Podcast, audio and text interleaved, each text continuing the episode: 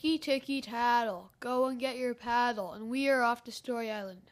Tonight's story is called Rhett's Bee Party, based on a true story.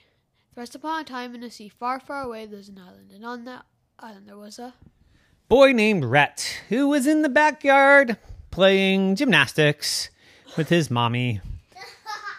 And they had a lot of fun, but they were tired, so they went inside.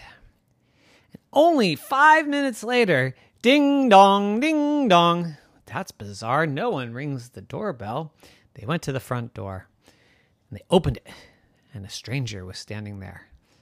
And Rhett said, Hello. And the stranger said, Hello. I'm your neighbor behind you.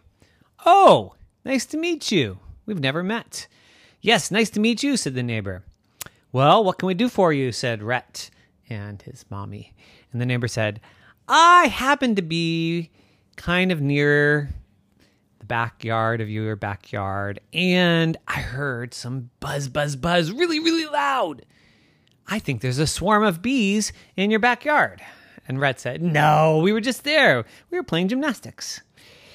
And the neighbor said, No, I'm pretty sure I heard it. Could we go look together? Well, of course, why not? So they went to the back, and sure enough, oh my gosh, there were 10,000 bees covering the little apricot tree. How did that happen? said Rhett. Whoa, said Mommy. And the neighbor said, Well, it's the swarming season. That's what bees do. I'm a beekeeper. You're a beekeeper, said Rhett. Yes, I'm a beekeeper. Wow, we're so lucky, said Rhett. So, beekeeper, what should we do? Well, I actually have a bee house in my truck. Let me go get it. Okay. And so the neighbor went to get it. And mommy said, What kind of crazy luck do we have? Five minutes after leaving the backyard, we had a swarm of bees.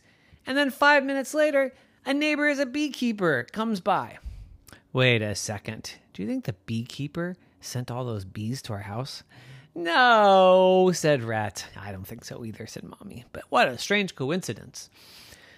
Just then, the neighbor beekeeper came back and said, Oh, here's a box. What we'll do is we'll put it down and the bees will go into it. And eventually, they'll choose it as its home. And as long as the queen bee goes in there, all the other bees will go. So we'll see. We'll put the box down and we'll see what happens. I'll be back in half an hour. Okay, thank you. So off the beekeeper went, and Rhett went back inside to have a snack. And when he came back out 10 minutes later, almost all the 10,000 bees were off the tree, and they were all buzzing in and out of the new house. And the neighbor came back and said, This is great. They're going to go in and out and forage and go get some food, but at nighttime they're going to come back and they're all going to snuggle down with the queen inside this box, and I'll come back and I'll take it away. And Brett said, That's amazing. And the beekeeper said, Yep. And so that very night, when all the bees were fast asleep, the beekeeper came and took away the box. And the next morning, the backyard was back to normal.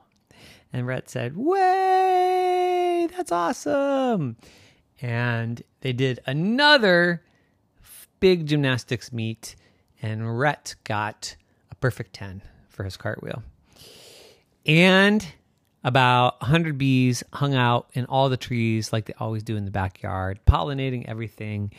And Rhett was so excited, but it wasn't 10,000 crazy bees and he decided that bees were his favorite thing.